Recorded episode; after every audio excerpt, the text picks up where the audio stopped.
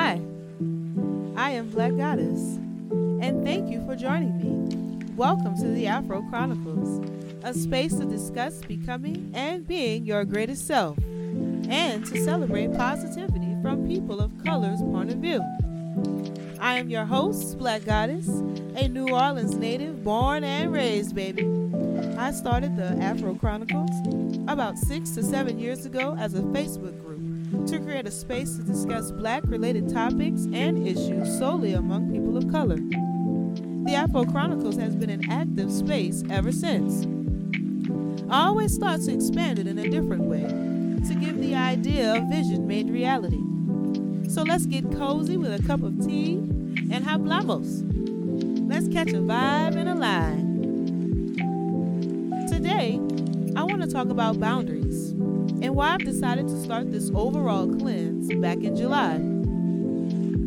I've been feeling a bit out of sorts for some time now, and as of late, I've been thinking about how I could come to a point in my life where the boundary lines are so blurred that it's become almost non existent.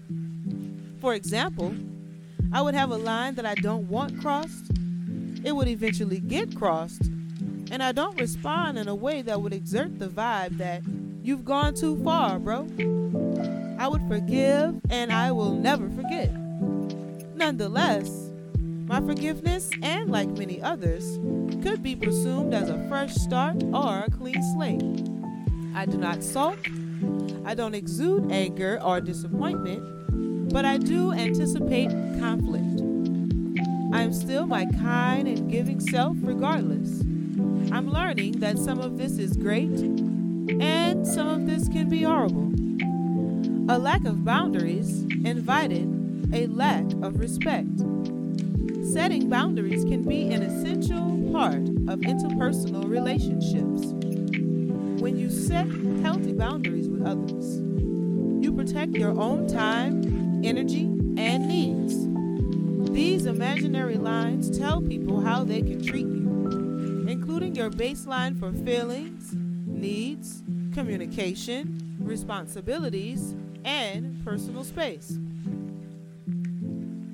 This cleanse is a reset for myself to get my mind right and affirm who I truly am, something to replenish my energy and get rid of anything that doesn't serve me.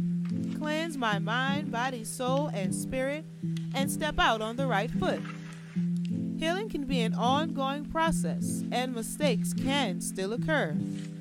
It's okay to say no, and it's okay to disagree. You live, you learn, and you grow. Growth is important, and I'm growing every day. I'm just living my life and doing what's right for me.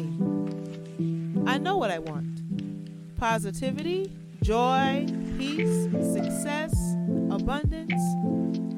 Having what I want starts with me. I will only open myself up for exactly that board the train or get the fuck left behind. I'm definitely going to speak on the cleanse along the way, but the cleanse will be documented in detail on my website weekly. There are a few other things I'd like to get completed this year, and I look forward to sharing that as well. I want to thank you for tuning into this mini introductory. I plan to upload once a week, and I can also be found on many social media platforms and through my website. This info is definitely in the description box. Join me this September for my self care series. Work on self and get to know you a little better during Self Care Awareness Month.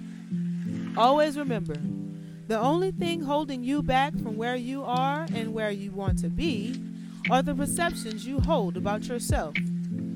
Honor yourself and align and ignite your heart, mind, body, and soul with tools from Mother Earth.